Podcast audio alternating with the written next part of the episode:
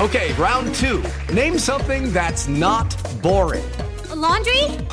Ooh, a book club. Computer solitaire, huh? Ah, oh, sorry, we were looking for Chumba Casino. That's right. ChumbaCasino.com has over 100 casino style games. Join today and play for free for your chance to redeem some serious prizes. ChumbaCasino.com. No purchase necessary. Full prohibited by law. 18 plus terms and conditions apply. See website for details.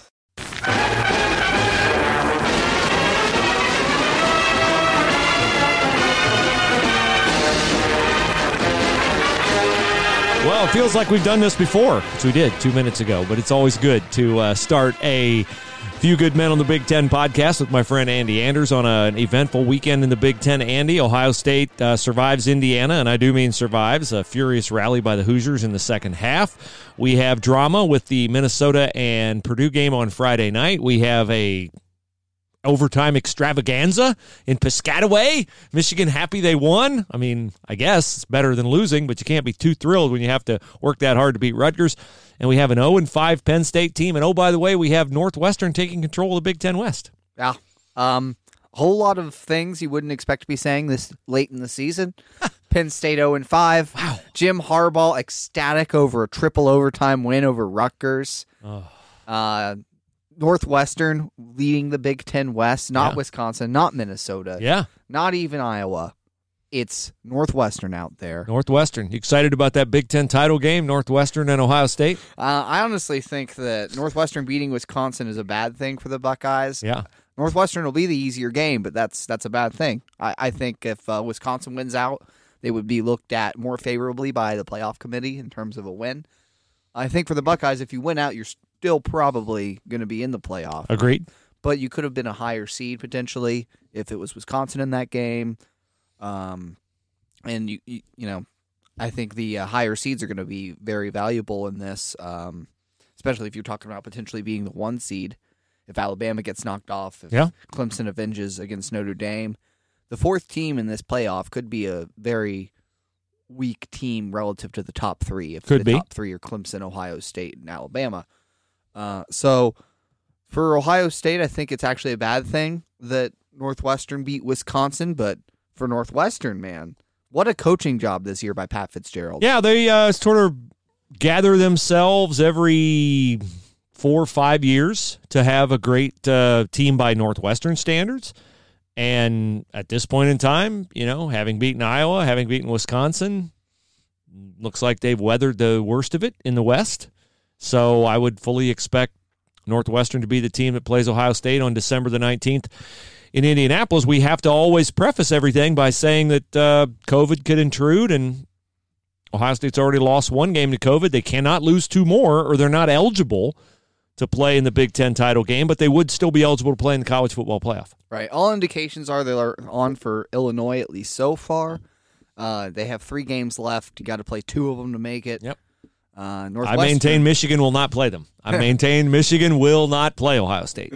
Did you see Dabo Swinney's comments? Uh, I did. about Florida. State? Dabo saying Florida State didn't want to play Clemson and that he considers that game a forfeit It by was- Florida State. It was Clemson who had the positive COVID. Clemson test. had the positive COVID test, yeah? Uh, interesting scenario there. If you believe Dabo in that one, I'm not the biggest Dabo fan. I respect, I respect him as a coach. Obviously, to win multiple national titles, you have to be a great coach. Yes, you do. I'm not denying he's a great coach, but he just the way he carries himself, the way he talks, the negative recruiting I've seen kind of sometimes behind the scenes from the Clemson program, it you know, he rubs me the wrong way as a like personally, but I respect what he does as a coach. I didn't I wasn't a fan of those comments. Uh, especially because the positive COVID tests were on your team, and um, but you wonder if it's a similar scenario then if you believe what he said if michigan were to cancel against ohio state I don't think it's going to be good for the Michigan program to play Ohio State this year. Although Ohio State's defense showed some vulnerabilities on Saturday, I tend to write some of those off to being up 35 7 in a stadium with no fans where they can keep you juiced up and keep responding to your big plays and all that. I know you got to police your own attitude and focus and all that. I get it. But I just think in a stadium full of rabid Buckeye fans, a comeback from 35 7 by Indiana is not as apt to happen as it happened under those circumstances. Right. Um, a lot of things. I'll, I'll start with the positives for Ohio State from that game, I guess, because there's obvious negatives to talk about, and my "you can't handle the truth" is going to be about some of those negatives. But um, honestly, Fields played the worst game he's played as an Ohio State quarterback. He did. and he still threw for what 300 yards.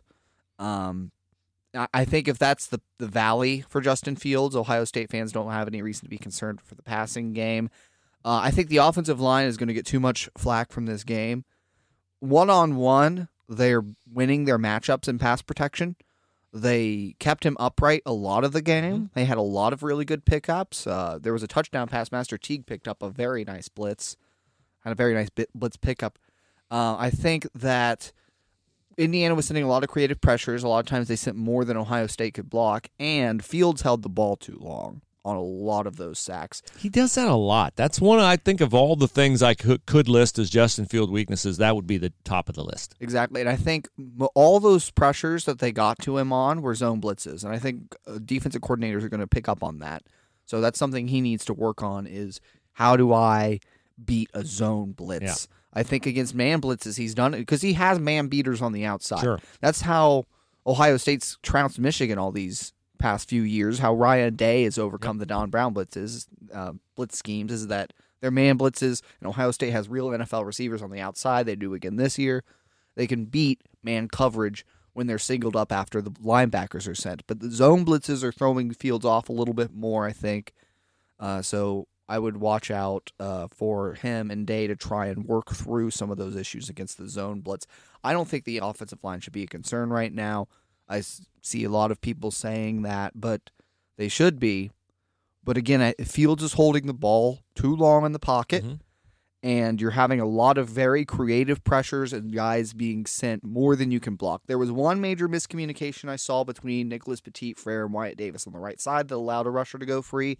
But other than that, I actually really liked how the offensive line played this weekend. Yeah, well, and for Ohio State, the next two weeks, if the games happen, you know, they're playing coaches, head coaches who were defensive coaches, Lovie Smith, Illinois, and Mel Tucker, Michigan State. Uh, Michigan, obviously, Jim Harbaugh is the head coach. Don Brown's the defensive coordinator. I think that they're both in their final few games with Michigan because you just, look, you just cannot work as hard as they had to work to beat Rutgers, and Ohio State's going to just name that one. That'll be a game where Ohio State won't need fans in the stadium, just beating Michigan and some of the stuff that uh, reportedly went on in the offseason with Michigan trying to call Ohio State out on coaching without masks and stuff. And uh, Ryan Day saying privately to his team, we're going to try to score 100 on those guys. And at the time, that seemed like, you know, braggadocio. But uh, at this point in time, it seems like it might happen.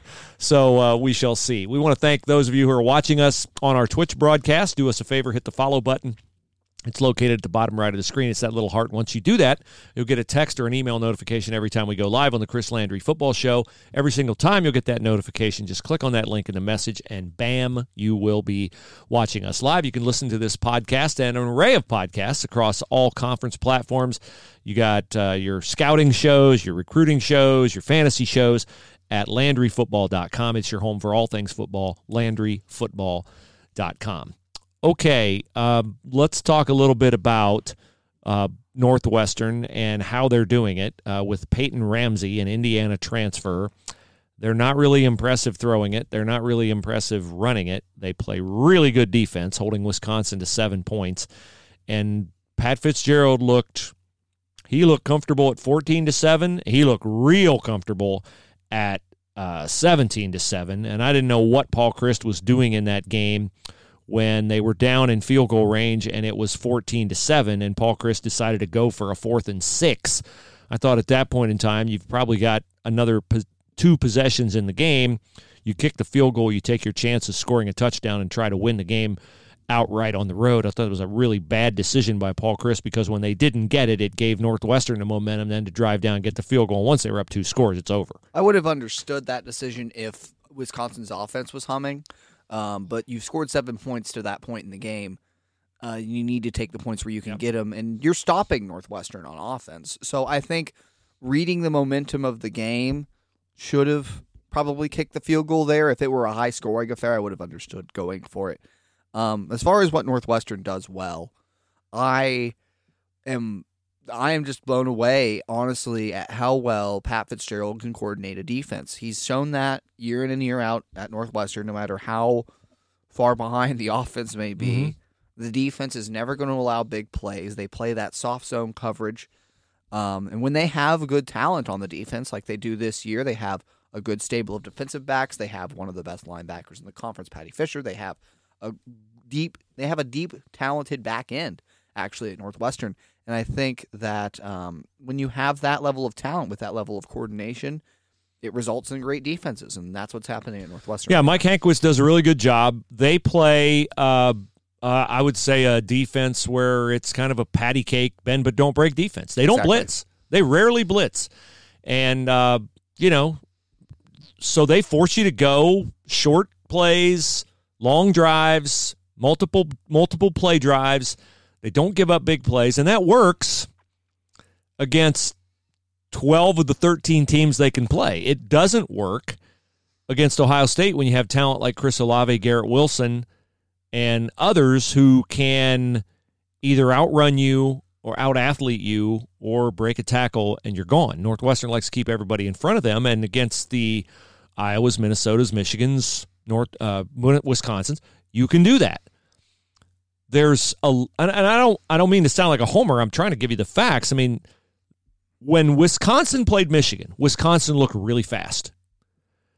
When Northwestern plays certain teams, they look sure tackling really fast.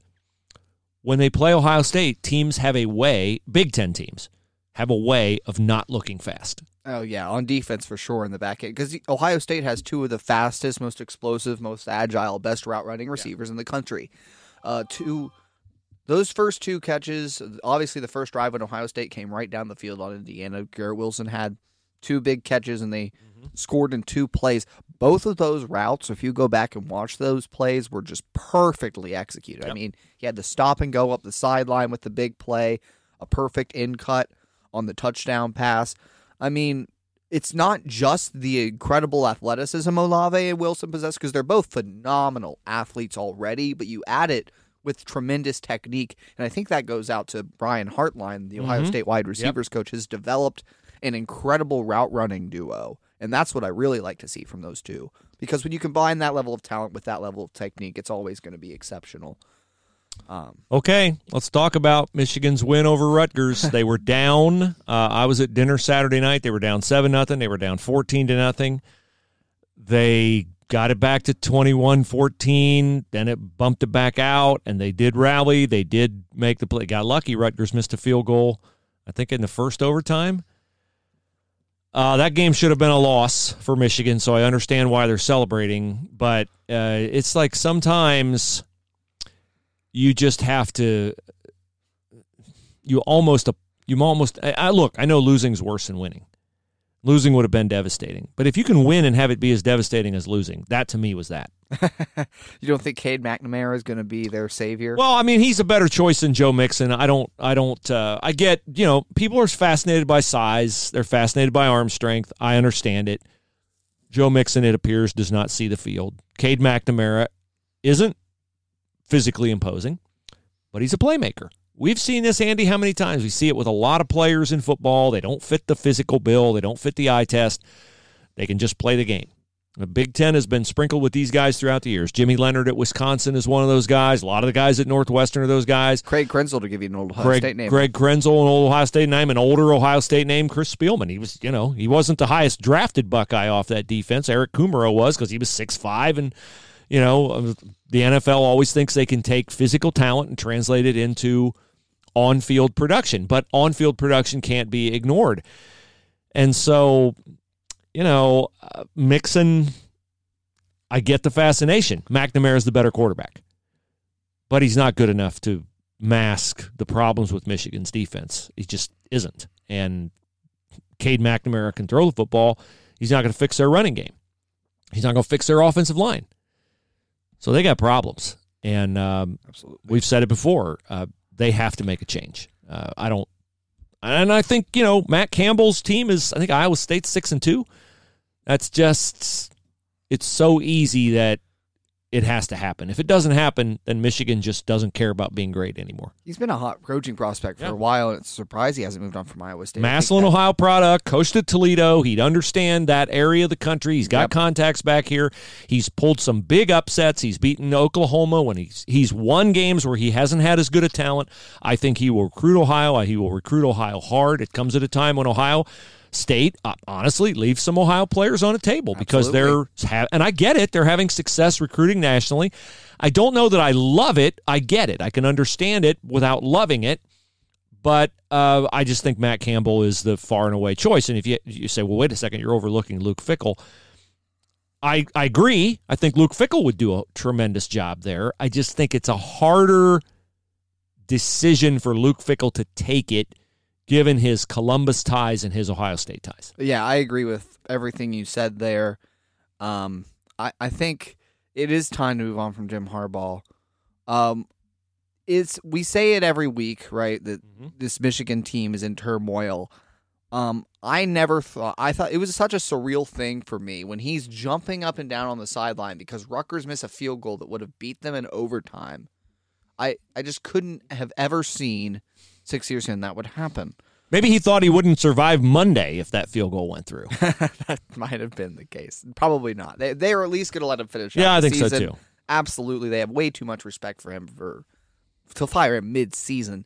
Um, what you were talking about with the Ohio recruits, we brought this up last week. You just look at what Kentucky's done. Kentucky has started to contend in the SEC mostly with Ohio guys Mm-hmm. that Ohio State passes on. The Lynn Bowdens and Benny Snells of the world Yep. That are talented dudes, but they're on that low end four star where Ohio State's getting a high end four star or five star prospect at the same position nationally. Uh, Ohio is the fifth best state in the country for football talent. Honestly, when you look at the history, uh, they're behind. The only four states you would really put ahead of them consistently is California, Texas, Georgia, and Florida.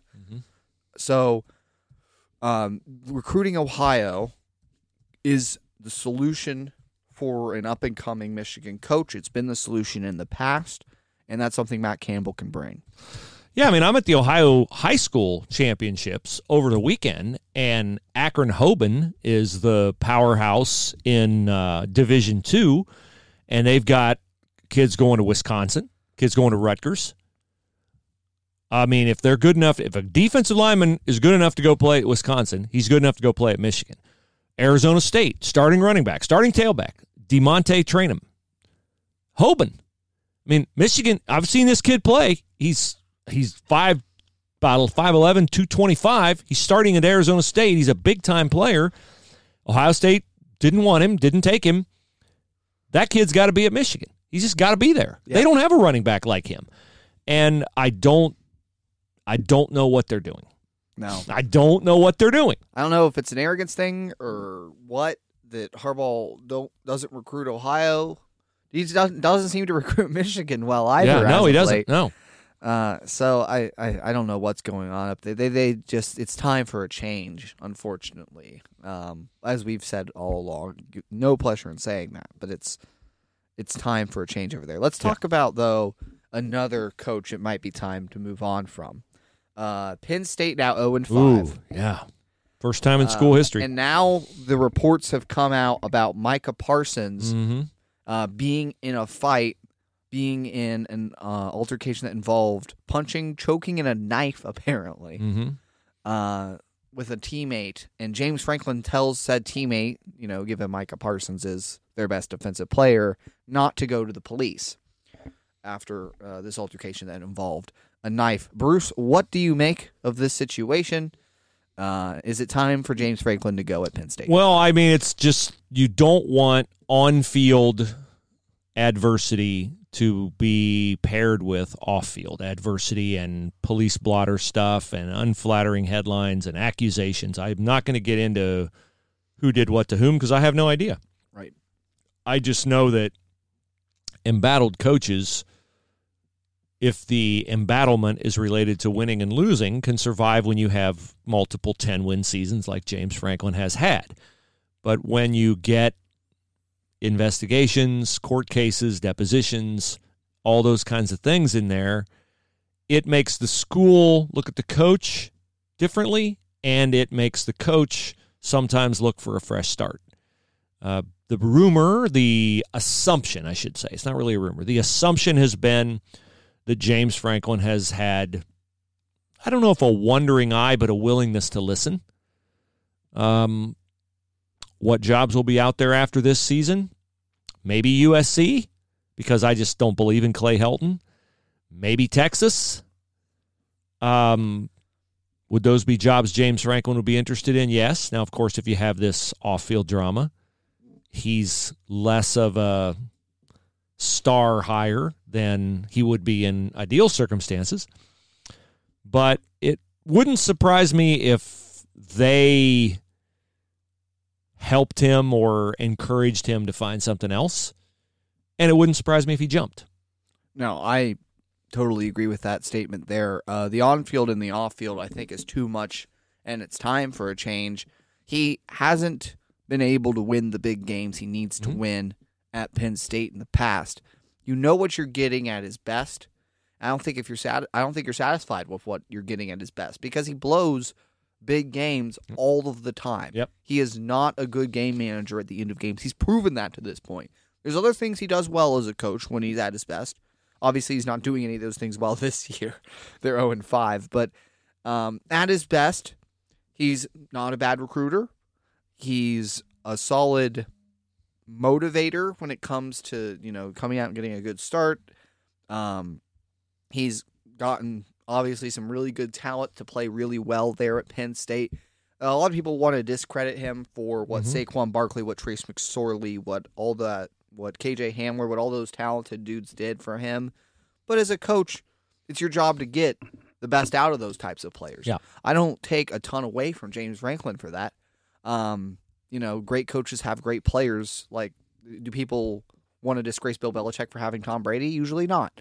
So I think that what he's done there, there's some things he's done well, but the peak isn't quite what you want if you're a Penn State fan. And now this valley might be too much to overcome when you combine, like you said, the on field with the off field. Yeah. Uh, the A Few Good Men on the Big Ten podcast is sponsored by American Betting Experts. It's one of the largest licensed sports casino vendors in the U.S.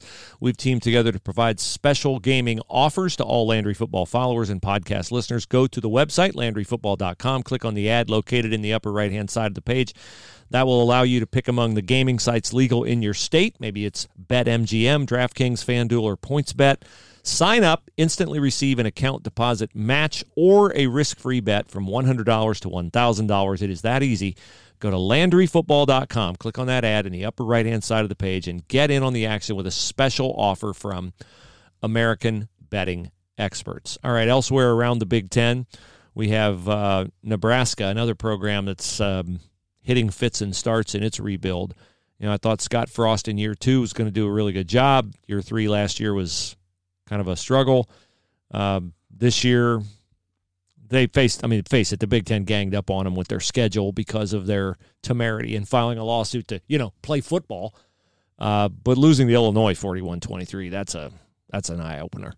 Yes. Uh, I. I, I said after the Ohio State game, Nebraska might be the team of the future in the Big Ten. That's not that prediction ain't looking so good at this point. But the um, I this is a tough year for Scott Frost again. You just hate the hand he's been dealt every Yeah. single season, um, thus far. It's. I don't think it's time for a change at all. He gets at least he gets one more year. Oh, yeah, this definitely. for Yeah. sure. Um, I I just think I, I was expecting them the way they fought against Ohio State because you look at the score 52-17, it doesn't look like they put up a fight in the game. They put up a real fight Yeah. in that game. Yeah, they fought- did. They battled to the end with and a team they were clearly overmatched against. But they haven't shown that same fight. Getting beat by 18 by Illinois is not that level of fight that I saw when they played Ohio State. Um, Scott Frost needs to start pulling it out of them again. And I get they've been beaten down. They had this awful schedule. The Big Ten seems to be against them. Um, but you have to build some sort of momentum going forward because look, Nebraska's not going to change in the long term until they start winning Right. and are able to land some bigger names on the recruiting trail.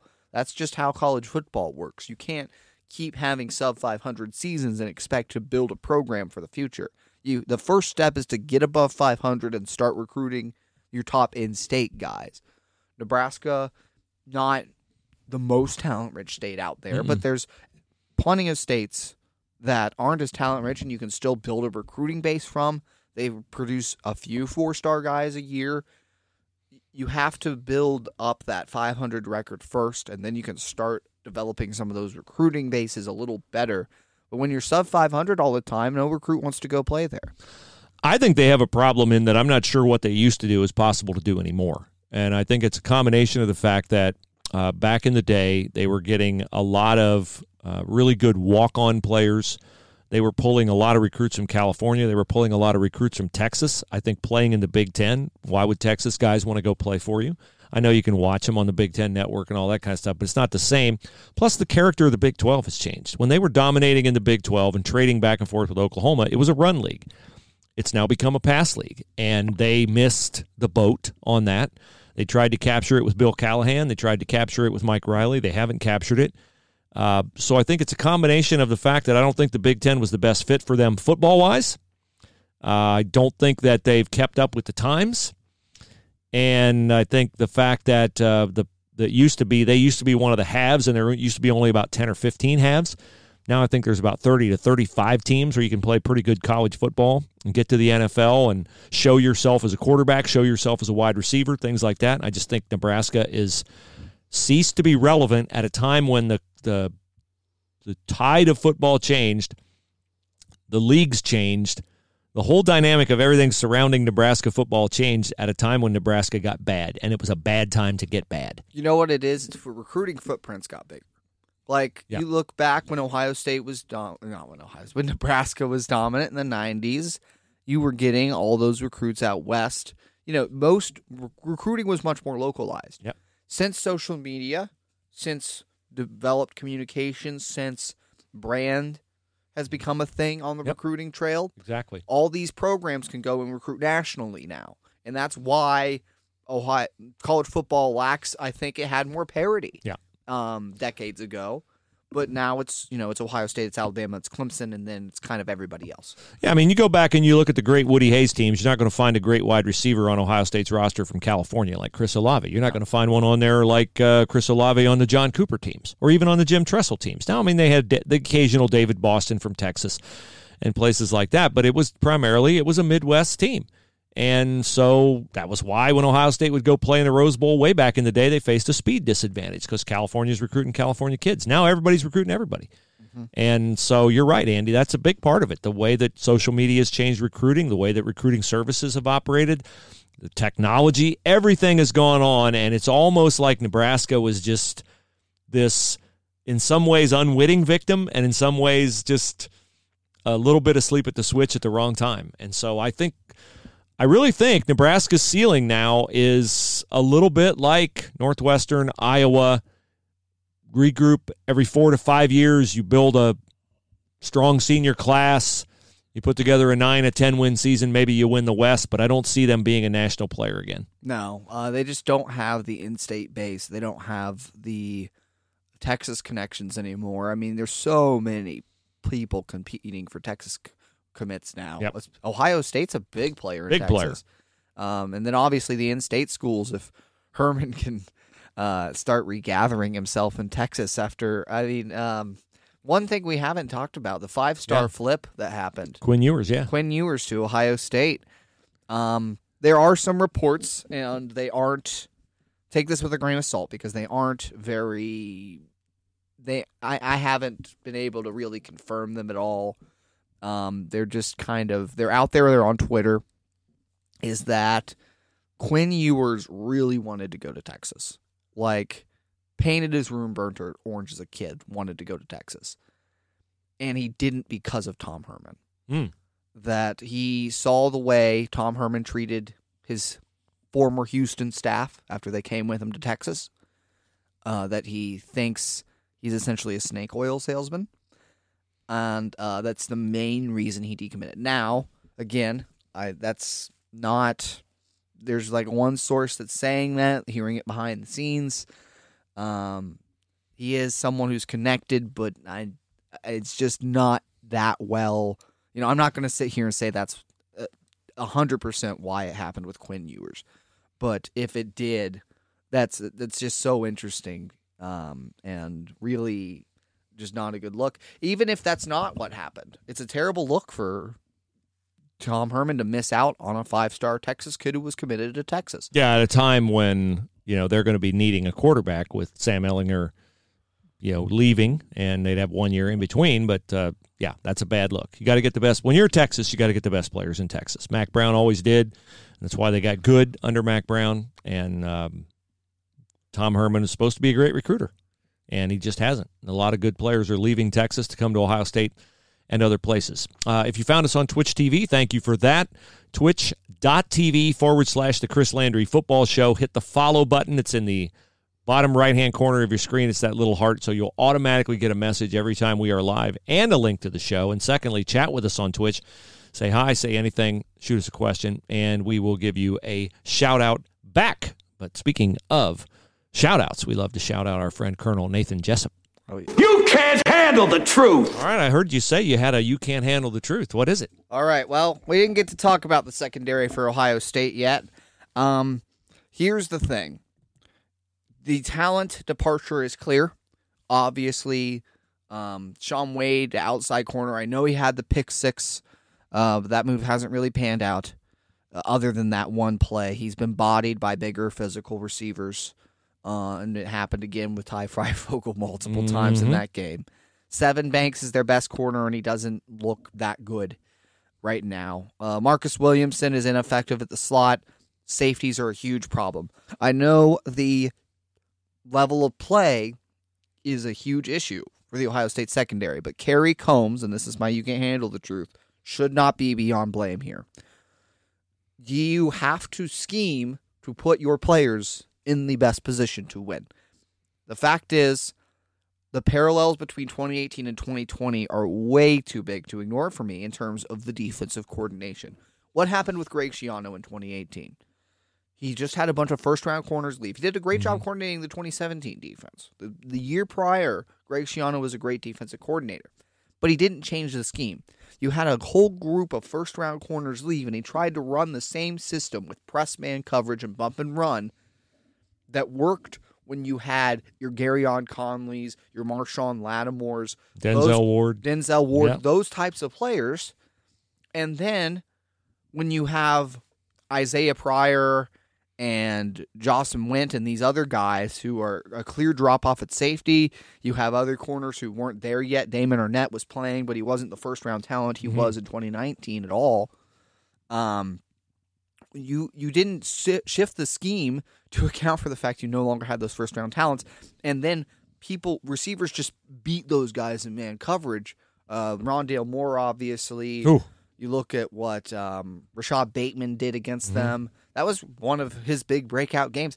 Uh, Minnesota has a second receiver go off in that game too. I think it was Tyler Johnson or somebody. Tyler Johnson, yes. Um, anyway, Kerry Coombs can't be beyond blame here because when I see that Ohio State is getting beat over the top time and time again, uh, they were earlier in the season against Indiana. It was awful. Anytime Indiana took a downfield shot, it seemed like it was completed in that game. And you wait until a minute left to go to two high. They didn't go. They they they stayed in that one high scheme with three corners, and their slot corner isn't effective. They have one good slot corner on this team, and he's playing outside. That's just it. Shaun Wade is not an outside corner right now. He maybe when in, the, in another year he could play the outside, but he's clearly not adjusted well to the position. Anytime someone runs an inside running route against him, they complete the pass. Again, he gets bodied on the sideline by bigger physical receivers. So that move didn't pan out. Marcus Williamson is not effective at the slot, and the safeties aren't good enough to play one high. You don't have the sweeper that Jordan Fuller was. Josh Proctor delivered a few nice big hits, but anytime he's singled up in man, he gets beaten. And he's not the over the top guy. He's singled up in man almost every play he's on the field on defense. And they played him 10 yards off all the time. And uh, Indiana was running corner routes, hitch routes, anything they wanted to do when Josh Proctor couldn't cover it. Um, I went back and watched some of that game. Marcus Hooker was beat over the top all of the time, and he can't tackle in the open field at all. Um, I th- you have to give the two high a shot. I'm sorry. I know you're stubborn. Um, you have to give the two high a shot if you're Ohio State. You're getting beat over the top way too many times. And I know obviously the safeties are a big problem right now. So people are saying, why do you want more of them on the field? Well, it changes the scheme. You don't have to play man across the board like you do in that three corner set they run because clearly they just don't have the talent to do it this year. Teams with worse talent than Ohio State, these are still better corners, even though they're a huge drop off for Ohio State than a lot of the country has.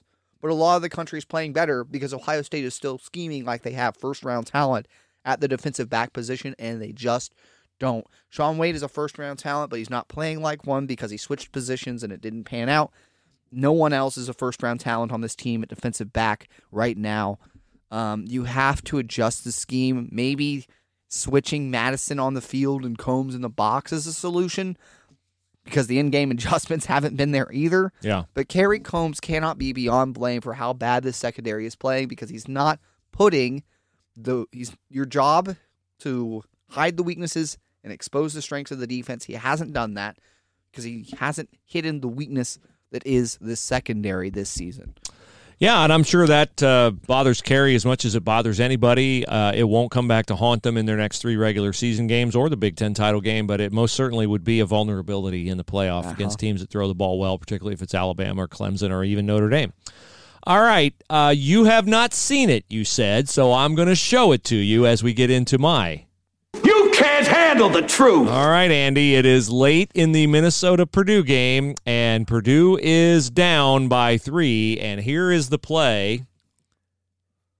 And does that guy look to you like he committed offensive pass interference? Oh no, I d- actually I did see this. Now that I think about it, oh yeah, I That's your game-winning touchdown pass Yep. with fifty some seconds to go in the game. Good night. for Purdue against uh, Minnesota. Here it is again, and you can look at it a thousand times, and you're not going to see that Purdue tight end commit offensive pass interference. Yet it was called, and then Purdue threw an interception and lost the game. And Jeff Brohm was understandably livid about it. Uh, social media was abuzz with how it was a horrible call.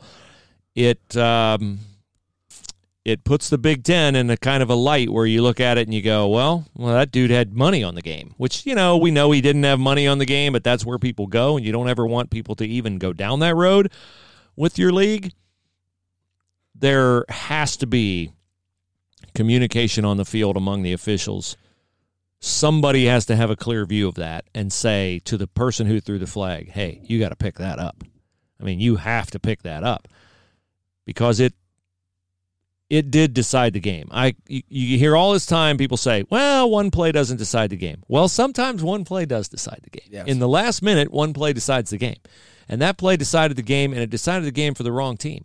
And Purdue has still somewhat realistic chances of having a landmark season and that loss really hurts their bowl aspirations. It really does. And it hurts their opportunity in the Big 10 West. And that's just man, that can't happen. The conference, and I would, the only thing for the conference to do is to just own up and say we blew it. We absolutely blew that call, and I would Ten- think that ref should not work another game this year, and I would say he shouldn't work another game in the Big Ten ever, because you just can't make that mistake. Oh, the Big Ten taking ownership for something? Yeah, I know. Ah. Shocker. That would be. Uh, I'd be Uh, more shocked by that. It would be uh, it'd be a nice thing to see. Um, the Big Ten officials haven't have been really bad this season in general. I Oh, mean, the Ohio State Indiana game had some terrible calls in it that went both ways. Um, phantom pass interferences and um, they, why didn't they? Rev- there was that one fumble that Baron Browning forced where the receiver clearly wasn't down. Right. They didn't even stop to take a look. Um, you had um, Indiana was practically blocking uh, in the secondary at some points on those crossing routes. And, Yeah. you know, OPI never got called. If you're going to call OPI, call it. They don't call it when uh, it, there wasn't. There just wasn't one on that play. No, there was not. Uh, Rich on Facebook says, "What did you guys make of Justin Fields' interceptions? Were all three his fault or not?" Uh, yeah, all three were his fault. All three were his fault. Yeah. Uh, the one first one was a threw it inside, should have been thrown outside. The other two, just don't throw it. I know you don't want to get sacked, but don't throw it in that situation. Just force the ball. Yep. Um, if you're going to the ground, it's almost never a good idea to throw it. I know he's made those plays in the past, um, but Chris Olave was contested on that, and you, you just can't make that throw going to the ground. I get the third interception; the guy was open at least, but uh, you overshot him, and clearly, again, you go into the ground on a sack on the run. You, it's just not a throw you want to make as a quarterback unless you're throwing it into the stands. You know, point out grandma in the bleachers and Yep. chuck it over there. Don't don't risk the interception. Give it the old Joe Bauserman. All right, now uh, this week's schedule as we back on out of here. We got Ohio State on noon Saturday at Illinois. Uh, Maryland and Indiana will play at the same time. Terps hoping to get back on the field after two straight lost games to COVID. Playing at Indiana, that one could uh, that can light up the scoreboard there in Bloomington. Those two teams can uh, wing it around. That might be a four-hour game the way they both throw it. Yeah. Uh, Northwestern goes on the road to Michigan State. I don't think Northwestern's good enough to take anybody for granted, but I think they're good enough to beat Michigan State. I, they should win that game. They're 11th now. I didn't know that. They're 11th.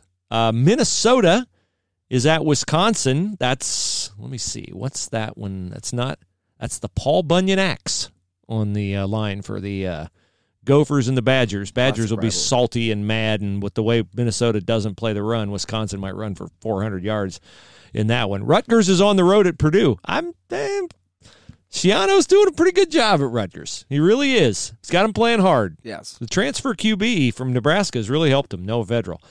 And then here's your game that we thought would mean something, and it really means absolutely nothing. It might mean the toilet bowl. It might mean Penn State at Michigan. That one is at noon.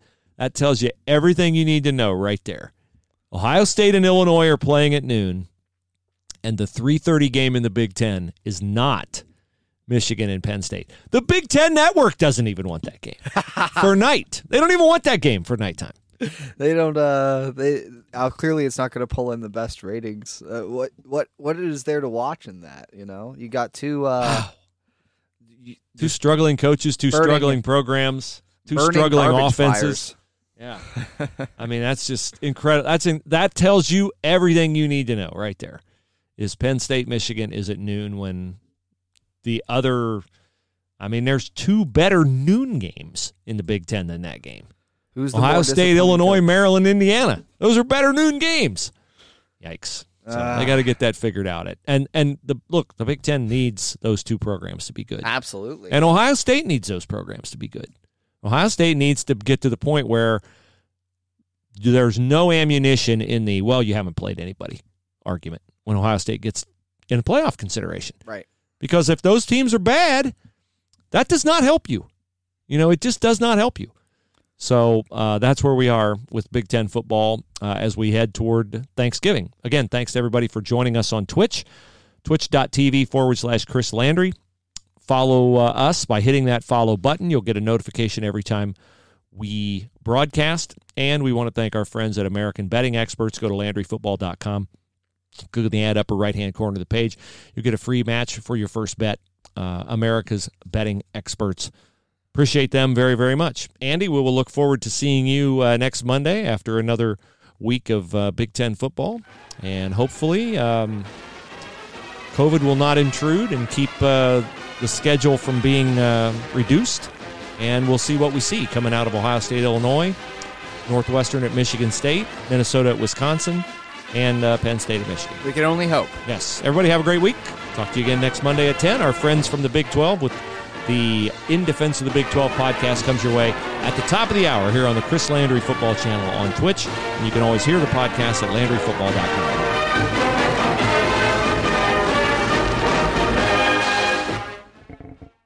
Judy was boring. Hello. Then Judy discovered ChumbaCasino.com. It's my little escape. now Judy's the life of the party. Oh, baby, Mama's bringing home the bacon. Whoa, take it easy, Judy.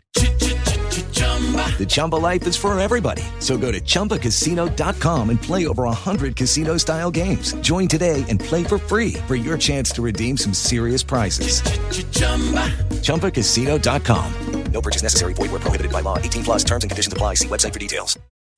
Swimsuit? Check. Sunscreen? Check. Phone charger? Check. Don't forget to pack the 5 Hour Energy. It fits great in a pocket or carry on, and the alert feeling will help you arrive ready for anything. Now get 20% off when you use code 5HE Travel at 5hourenergy.com. Expires April 30th. One time use only, not valid with other discounts. Remember, visit 5hourenergy.com and use code 5HE Travel to save 20%.